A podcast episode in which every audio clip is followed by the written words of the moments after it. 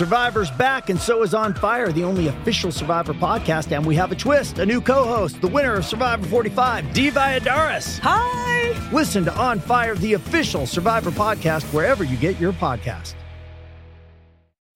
Eye on Tech with Larry Magid. Facebook asked its employees, most of whom are working from home right now, whether they'd like to continue to do that after the pandemic, and 40% said yes while 50% want to get back to the office.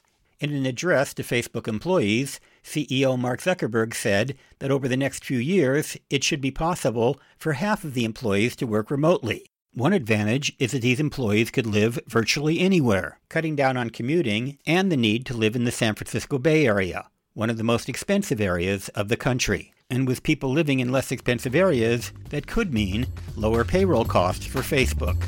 Larry Magid, CBS News. A story of betrayal you would struggle to believe if it wasn't true. Listen to Blood is Thicker The Hargan Family Killings wherever you get your podcasts.